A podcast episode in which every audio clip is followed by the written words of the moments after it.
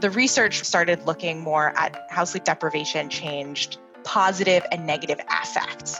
From the emotion literature, we know that these are distinct emotions that can coexist simultaneously. humanOS. Learn, master, achieve. Sleep and mood are tightly linked to one another. Most of us know this all too well from personal experience. If you got poor sleep the night before, you're more likely to be a little more irritable. You might get frustrated more easily by petty obstacles that confront us throughout the day, like traffic on the way to work. Mood is noticeably altered by a bad night's sleep, and usually not for the better. So, the relationship between mood and sleep is pretty complicated because disruptions in sleep can produce alterations in emotional functioning. But our mood can also alter sleep patterns. If you're angry or sad or stressed out, you're likely to have a much harder time falling asleep and staying asleep. Research is only now just starting to fully explore how sleep and emotion interact with one another. Interestingly, in the midst of studying the subject, an interesting clinical paradox has emerged. Certain individuals actually experience mood improvement in response to sleep deprivation. Why is this? And how can we take advantage of this finding? To discuss this area of research, I am pleased to have Jennifer Goldschmied on the show. Jennifer has a PhD in clinical psychology from the University of Michigan and is currently faculty at the University of Pennsylvania. Her research explores how altering aspects of sleep can produce changes in mood and emotion regulation, particularly in individuals with major depression. Jennifer, welcome to humanOS Radio. Thanks so much for having me. It's great to be here. Tell us a little bit about your background and how you became interested in the role of sleep and mood and emotional processing. Sure. Actually, my interest in sleep started when I was really, really young. I must have read something about dream interpretation and I was just fascinated. My dad was trying to foster my interest at the time, so he bought me a stack of books about sleep and dreaming. And I read from cover to cover and I was just hooked. Fast forward to when I was in college at the University of Pennsylvania, I was lucky to secure a job working in a sleep lab. And unbeknownst to me at the time, it was directed by one of the world's leading experts in sleep deprivation and performance, David Dinges. So, working there, I was able to see the firsthand effects of sleep deprivation. And I was fascinated by how mood would change in those people. When I went on to get my doctorate in clinical psychology, I knew that I wanted to focus on sleep and emotion more broadly, trying to understand how sleep modulates emotion. Because, like you mentioned, I think it's natural for us that not getting enough sleep impairs our mood, but we still don't know why or how that occurs. So, a natural fit in my career was working with Roseanne Armitage at the University of Michigan because she was one of the leaders in the area of sleep and depression. And depression is this great model of how sleep and emotion dysregulation interact. It's not every day that I have an expert in sleep that has had an interest in the subject since they were a child. it sounds like you're doing work that you were destined to do. I love it. I can't lie. I love uh, doing what I do. That's awesome. Explain broadly what research shows regarding the effects of sleep deprivation on emotional. We've really known for a while that sleep deprivation is bad for cognitive functioning. That's the first thing that they focused on. So, David Dinges, who I was just mentioning, yeah. has been a pioneer in that area, showing that sleep deprivation slows response time, impairs working memory, leads to instability and attention. But the research on the emotional questions, like you mentioned, is much newer. And a lot of what we think about as typical emotional consequences of sleep deprivation is actually much more anecdotal in nature, like increases in irritability, for example. Since it's difficult to assess irritability objectively or even sometimes subjectively, since having insight when you're sleep deprived can be difficult. Earliest research, also conducted by Dinges, showed that sleep deprivation generally increased mood disturbance. And they usually did their research using an assessment measure that can be administered at several time points across a day. They hmm. use something called the profile of mood states. The difficulty with a measure like that, though, is that when you look at the actual components that sleep deprivation was shown to affect, like vigor, confusion, fatigue, all of those are really more related to sleepiness than mood. Mm-hmm later on, the research started looking more at how sleep deprivation changed positive and negative affects. From the emotion literature, we know that these are distinct emotions that can coexist simultaneously. Mm. So hmm. they're not two different ends of the same continuum. Unfortunately, the research there has been somewhat mixed. A lot of studies do tend to show that sleep deprivation degrades positive mood instead of increasing negative mood. Beyond then just positive and negative affect, Scott Killgore's group, for example, has done a lot of really cool work in that area. And they've shown that continued wakefulness increases things like subjective sadness and anxiety, but that it also can decrease our ability to regulate emotion, being able to handle a bad thing that happens in the day. Regarding Killgore's work, does that mean that your likelihood of an impaired mood increases across the day? Or when you go beyond the typical level of wakefulness that a person has within a day, then you start to experience some of those effects that he showed? That's a great question. I'm sure that there are some measures of mood and emotional functioning that do degrade across a normal waking day, but he's shown this with continued wakefulness. Some of his studies look at 56 hours of continued wakefulness, others look at 86 hours of continued wakefulness, and some measures are only affected when you look at really long range sleep deprivation. So, for example, impulsivity, he's shown some measures of impulsivity are fine at less levels of sleep deprivation, like 55 hours. But there seems to be a certain threshold that you pass at a certain point that now sleep deprivation is starting to affect your mood even more. It yeah. seems like for a lot of cognitive processes, there is some within day variation, but if you got a bad night's sleep last night, you're going to be affected throughout the day. That day will be characterized by that state. But going beyond those levels of typical wakefulness, after that, that's when you start to see some of these features show up in unique and interesting ways. By the way, please remind me to never sign up for a Killgore uh, trial. Thank you. yeah, I, I think 86 hours of sleep deprivation is quite a feat. He's done some really cool work specifically looking at impulsivity and reward functioning, which is somewhat related to emotional processing. And there, there's also some really cool work being done. So, sleep deprivation we know preferentially affects the reward system. For example, Matt Walker's lab shows that sleep deprivation increases the number of stimuli individuals rate as positive rather than neutral. They've shown that there's more activity in reward related brain areas in response to positively valenced images. Mm-hmm. And other studies, like in rodent models, have shown that sleep deprivation increases motivation for both food and substances like cocaine. So, sleep deprivation really has this interesting pattern where you see this outward decrease in mood, so decreases in positive affect, mm. but it's coupled with these increases in motivation for rewards, and it just doesn't make for the greatest combination. Yeah, so that's why we might see some of these outward behaviors that we see during sleep deprivation, like Scott Killgore has shown with this increase in impulsivity that you might not otherwise see. I'm very interested to understand what the evolutionary mechanism for that might be. It seems perhaps the brain is acting in somewhat of a compensatory fashion to increase reward seeking to augment the deficit in mood. I don't know if there's an answer to that. Matt Walker has speculated really nicely about the evolutionary reasons that we have this increase in hedonic approach behaviors. It makes a lot of sense. I like to think in evolutionary terms. So, sleep deprivation is just really interesting because if you think about it, if you're sleep deprived back in the day, that probably meant that there was something wrong. It's still the case, but really interesting area. If something's wrong, you might need extra motivation to go and find food. Could that priority be coupled with that behavior for that purpose? my own PhD research was influenced, of course, by Matt's and hedonic processing around food. So that is something that I had speculated on and considered. It's a really cool area of research. I'm really fascinated by it. So a moment ago, we were talking about Killgore's work and how if you go beyond the typical window of wakefulness within a day, then you can see these interesting effects. We did mention within day, and when I think within day, sleep and wake, one topic that pops to mind is naps. And in your own work, you've shown that taking a nap can enhance emotional regulation. So tell us about what you found there. Yeah, I'm really interested in our ability to use sleep as an intervention.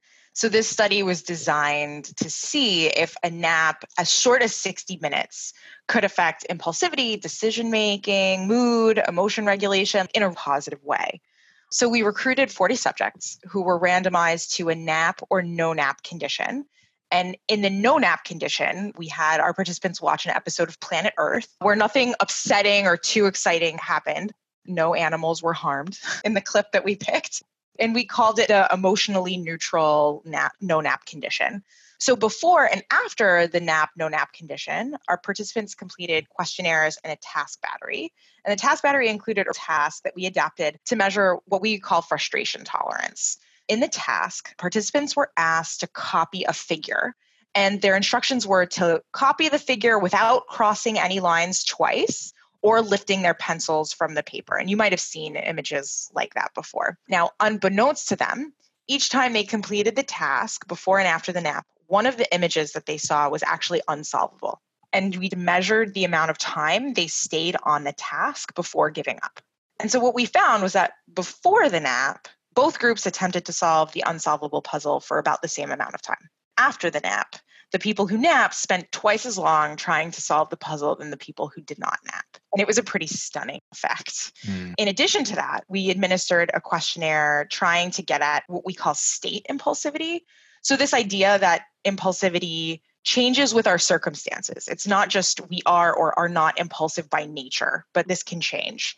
And we found a similar story there. So, following the nap, those who napped reported feeling less impulsive, where those who did not nap reported feeling more impulsive. What we concluded was that over the normal course of a waking day, our ability to withstand frustration wanes. But a hmm. 60 minute nap, and even probably could be shorter because most of our participants didn't fall asleep immediately.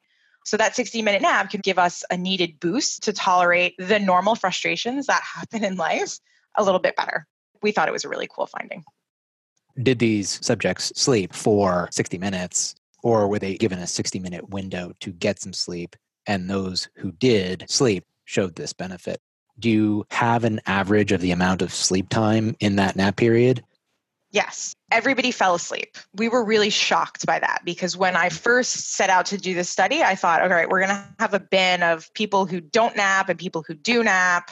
And then in the nappers, we're going to have people who can't fall asleep and those who do. And but everybody ended up falling asleep it was a little bit surprising, mostly because we recruited undergrads who did not habitually nap and who were not sleep deprived. So we gave them sleep diary for the week before and we screened them pretty strongly just to make sure that we didn't have anybody that was exhausted because yeah. we didn't want sleep deprivation to play into some of these findings. So everybody fell asleep. Now, to answer your question of do we know how long they slept for? Not exactly. We had EEG, but we were looking specifically at really obvious stages. So, REM, for example, or slow wave. So, I don't know if our EEG analysis was as fine grained enough for us to do the analysis to see how long everybody slept for. Mm. But from behavioral monitoring, every one of our participants in the NAP group ended up falling asleep and sleeping for some amount of time a lot of people claim they can't nap during the day, and I bet that's not true if they were provided the right conditions. I know if I try to take a nap during the day, there is a period where I need to wind down a little bit before I drift off. And if I give myself 20 minutes, then that might only occur 15 minutes into the period of time before I maybe nod off. Surprisingly, however, even if I do nod off for just maybe five minutes or so, it is remarkably restorative. Yeah, after the study came out, I got a lot of questions about that the 20 minute power nap. And we know from the nighttime sleep world, I do a lot of insomnia work with patients. It should take about 15 to 20 minutes to fall asleep. That's a really normal window of time. And if you're falling asleep faster than that, then there might be some sleep deprivation or a sleep disorder on board. And so when people ask me about this 20 minute power nap, I always say, well, it's going to take you about 15 minutes to fall asleep. You want to give yourself at least a little bit more time to have a nap. Now, you don't probably want to give yourself enough time to get into slow wave because then you're going to wake up with some sleep inertia on board and it's going to be a little bit more difficult to get back into the swing of things. What I usually say is aim for a 45 minute nap that gives you 15 minutes to fall asleep, 30 minutes where you'll probably stay in stage one and stage two and then you can wake up feeling a little bit more restored. But of course, not everybody has 45 minutes in the day to be able to yeah. take a nap. Now that there's more awareness on the importance of sleep, if executives and other people who are able to carve out that time will start to create time for a nap as a performance technique, as a way to say, okay, well, I am going to be working for five, six, seven, eight hours after the nap, and I'm going to get better work done by doing a nap than omitting it.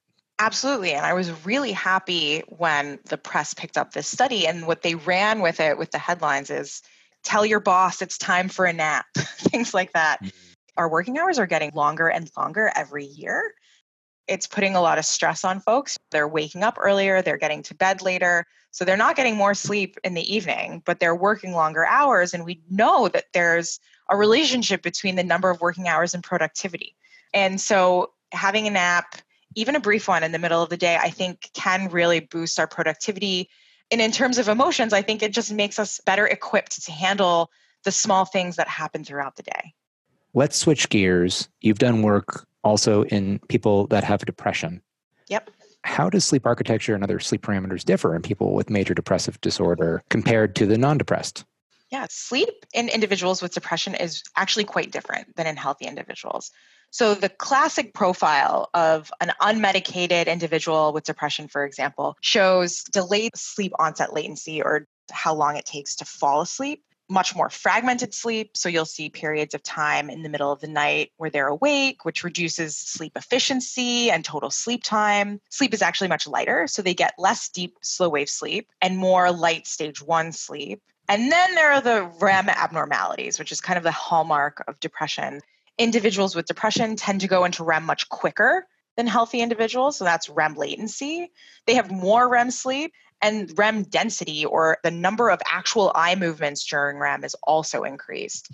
Those changes we call macro architectural because you can see them visually on a sleep EEG. Mm. But we also know that the underlying frequency pattern of sleep is different in depression, and those we call microarchitectural changes. So, there we'll see an increase in fast frequencies, which some people have suggested could signal an underlying hyperarousal in depression. Anecdotally, then, we also see early morning awakenings this is when individuals with depression will say, you know, I wake up one to two hours before my alarm and then I just can't go back to sleep. But we mm-hmm. haven't actually had any robust studies that actually has shown this directly. It's an interesting area that we might want to look at a little bit closer. Yeah. Sleep restriction has been shown to affect people with depression in this unusual and sort of fairly surprising way. So, compared to counterparts without depression, what is different? This is actually one of my favorite concepts in sleep research and one that drove me to study sleep and depression in the first place. In about 50% of individuals, sleep deprivation results in a really rapid antidepressant response. Hmm. Towards the morning hours during sleep deprivation, you'll see this really robust improvement in mood. And it's eye opening. I mean, you'll see them just kind of perk up, they'll be bright eyed. It's really interesting. Hmm. Upon awaking, their mood or the severity of their depressive symptoms is improved if they've been sleep restricted. Yeah, so throughout sleep deprivation, you'll notice that their mood starts improving. And we've known this since about the 70s. And initially, there was a ton of effort to kind of characterize it and understand it better with researchers, and they looked at total sleep deprivation versus selective REM deprivation, early and late partial sleep deprivation. And in 2017, our group actually published a meta analysis looking at all of the results, so about 66 studies, and concluded that sleep deprivation in, in many forms results in this rapid mood improvement in 50% of people. So we know that this is if you have eight people with depression, four of them are going to get better when you restrict their sleep and watch them under these conditions of sleep deprivation. Is it a permanent solution? well, that's the rub.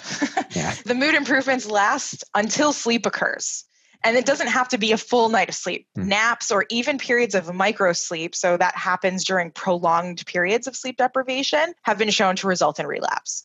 I don't really look at sleep deprivation like an alternative for an intervention, but I'm really interested in understanding the mechanism of why it works so we can develop new interventions or targets for novel interventions. I think that's how many people are looking at it. Although I know some people are trying to use sleep deprivation as an intervention, but just to kind of get it started and then using chronotherapeutics to continue the effects. What do you think are some of the underlying mechanisms? Oh, that's a terrific question. and the answer is that we still just don't know. And that's probably, I think, why some of the interest in this area waned. It was so hot for so long when it was first discovered, we didn't have the methods to be able to understand it fully. And now we're finally getting some better methods. And I think some of the interest is coming back. For example, my colleague Phil Gehrman right now has a funded study from NIH that's investigating potential mechanisms. So he's using neuroimaging. The study is almost complete. So we actually might start to have answers soon. But right now, we just still don't know. And older studies were interested in trying to tease it apart. They were looking at early versus late partial sleep deprivation. And they were trying to understand what component of sleep was responsible. For example, slow wave sleep tends to predominate at the beginning of the night, and REM occurs later in the night. if you do selective deprivation, where you either do early or late partial sleep deprivation, it's one way to look at the contributions. Those studies tend to show that late partial sleep deprivation is just as effective as total sleep deprivation, mm. but not early sleep deprivation. A lot of the researchers using that started to speculate that it's the REM deprivation that contributes to the antidepressant effects. Mm. But it's really difficult to look at that directly because yeah. if you do just a selective REM deprivation experiment, you actually just decrease total sleep time because to reduce REM, you need to wake someone up. I'm also a little hesitant about the early partial sleep deprivation studies only because slow wave activity is a really robust homeostatic drive. It's possible if you deprive someone early in the night that slow wave activity will just occur later in the night. Personally, I'm more interested in slow wave sleep it plays a larger role in depression and potentially the antidepressant effects of sleep deprivation. And we can examine the contributions of slow wave activity in ways that you can't with other stages of sleep. Slow wave is probably our better target. Is there a way then to not entirely remove slow wave sleep, but reduce it without decreasing total sleep time? Yeah. Our group has actually been using it as a really elegant paradigm.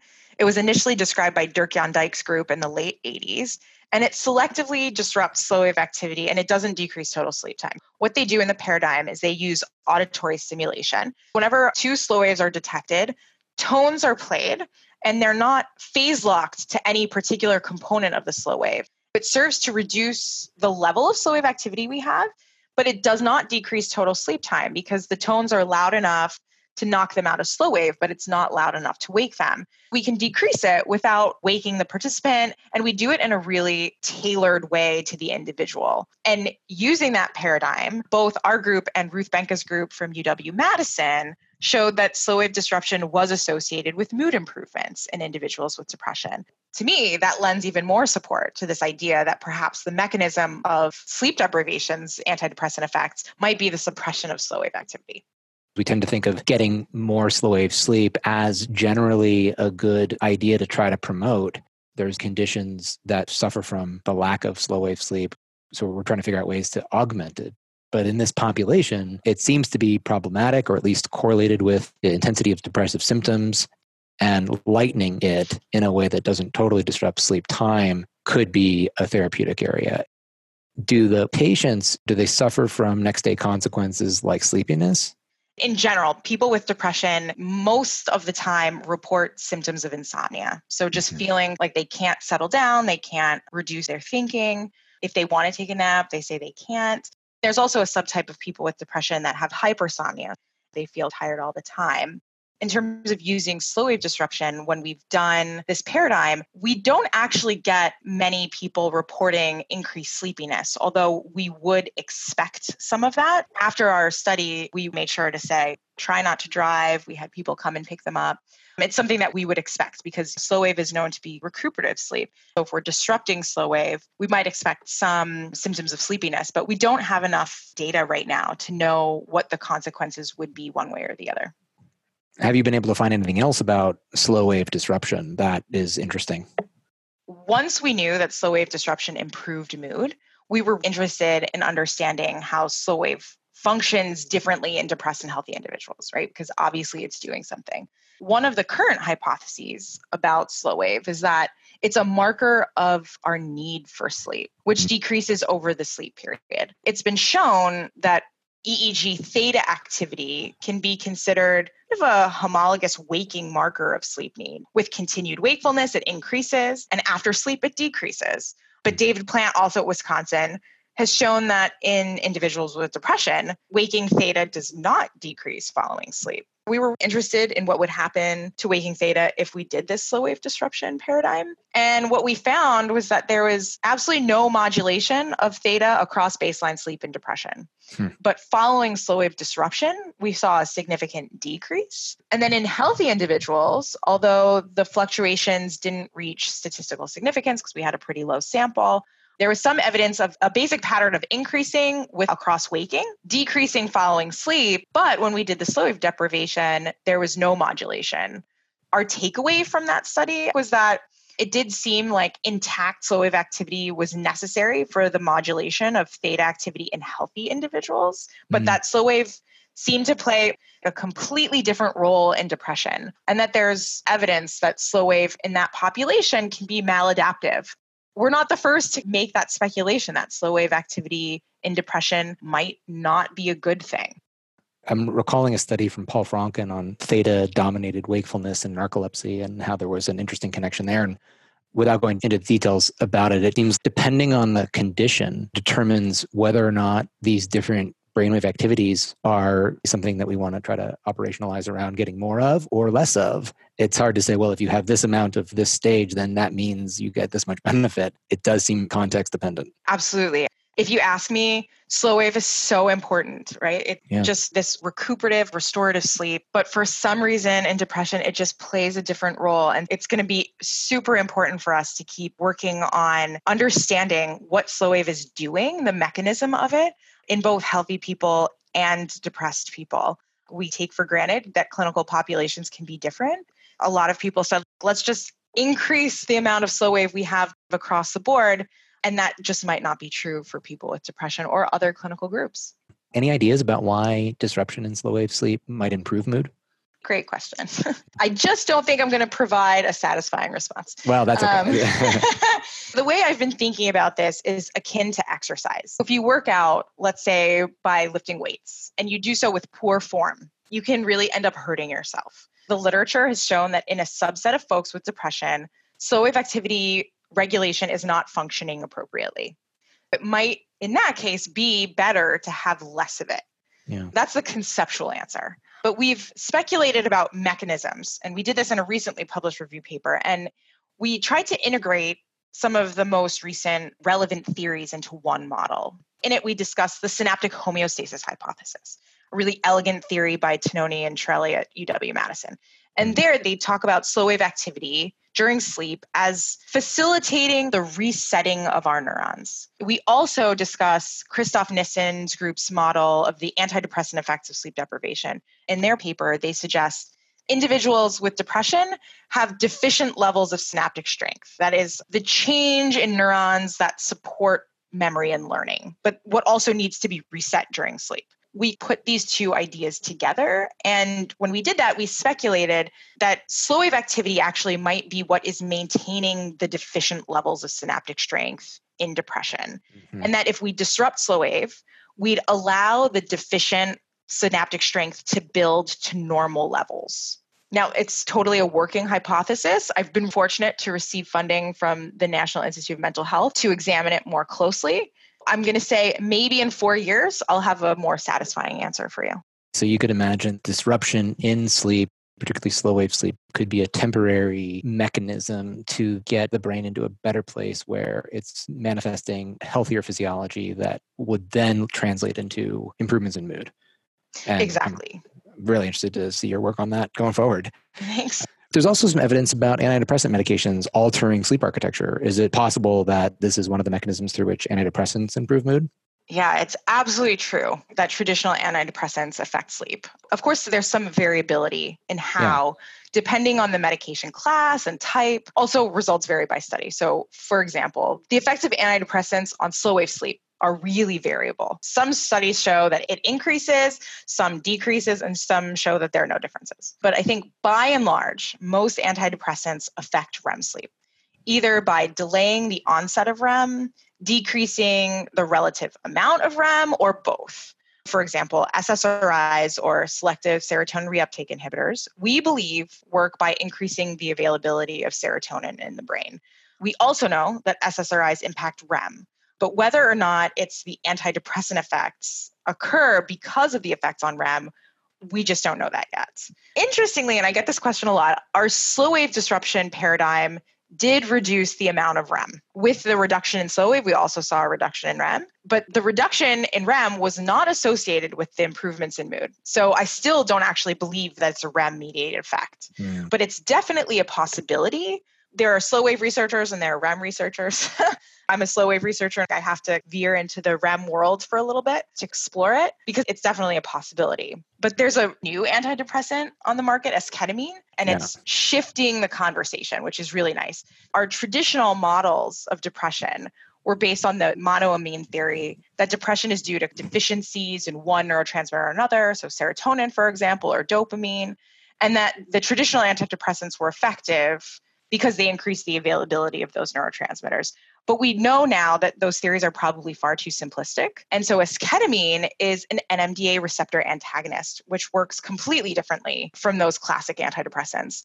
Research has shown that esketamine may actually exert its effects by increasing throughput via a completely different receptor, the AMPA receptor, by the neurotransmitter glutamate. Those new theories of depression are actually starting to focus much more on neuroplasticity Mm-hmm. And I think it's just a really exciting time for depression research because we haven't had such a fundamental shift in the way we've been thinking about things for a long time.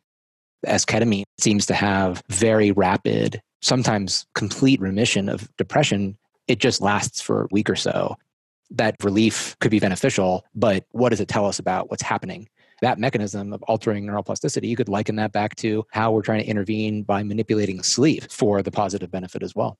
Absolutely. And I think that's where my interest lies now in terms of the effects of slow wave activity on neuroplasticity. The synaptic homeostasis hypothesis speculates that sleep is affecting neuroplasticity, and it can be in a very similar way to esketamine. And so, when you think about the fact that both sleep deprivation and esketamine have these really rapid antidepressant effects, they may be working through the same mechanism, then that's really cool. I think esketamine is great in terms of having this rapid antidepressant effect, but like sleep deprivation, it's not super long lasting. I'm interested in it from this perspective of what can it tell us about depression? Is depression more of a disorder of neuroplasticity? And if that's the case, then we need to shift gears into looking at different ideas than what we've been looking at for the last 20 to 30 years. The other really interesting line of work that's taking place in depression is with psychedelics. Robin Carhart Harris has done some very interesting work looking at the way that a brain changes under the influence of different levels of these types of compounds that stimulate this psychoactive state and how the improvements that you see in people that have had intractable types of depression are really unparalleled. And so I'm glad that we're now looking at these compounds that have been out of the reach of researchers for a long time because of their regulatory status and how we're now using them both to understand better ways to apply therapy and also what the way that they're working tells us about other techniques that we could utilize to get at the same effect through different strategies. It's such an exciting time with all of these different ideas the depression literature got stale for a little while. Yeah. I know that that was the case in the depression and sleep world people stopped looking at it once they couldn't figure out the sleep deprivation stuff. And I think now it's time to revive what we're looking at and try again to understand depression a little bit better. Major depression now affects the most people around the world in terms of a chronic disability. The need is growing. And so we need to continue this work in this area. Absolutely. What are some of the next questions that you're going to be investigating this grant that we're starting really soon is exciting because we're looking at this idea of slow wave disruption and we're planning to get really nice size samples so we can ask lots of questions. One of the things that we know is that there are sex differences in how sleep changes in depression. So I've been talking kind of really broadly, but in terms of the slow wave changes, we know that men are actually a little bit more vulnerable than women to having distinct changes in slow wave activity. I'm excited to be able to examine those sex differences a little bit more closely.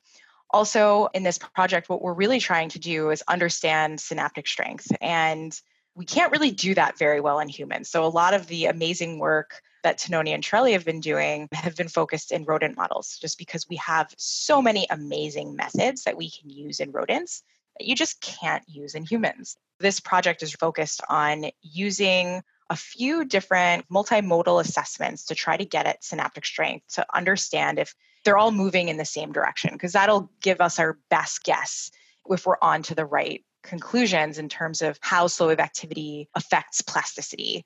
So, we're going to be using TMS, for example, to measure cortical excitability. We're going to be doing that waking EEG paradigm again. We're also going to be measuring brain derived neurotrophic factor, so BDNF. Hopefully, if we use all of these non invasive methods that you can use in humans and they all move in the same direction, we'll be able to get a little bit further than we have so far. Jennifer, thank you for coming on to the show and talking to me about this really exciting area. Sleep and mood has been a subject peripheral to the work that I've done. but you're a real expert on the subject. And I think you're going to be one of the forces driving a better understanding and better therapies for people who are suffering in this way. And also, very interesting to understand our relationship in people that don't have depression and how sleep and mood interact. So, thank you for your time and coming onto the show. Well, thanks so much. It's been really fun. Thank you for having me. Thanks for listening and come visit us soon at humanos.me.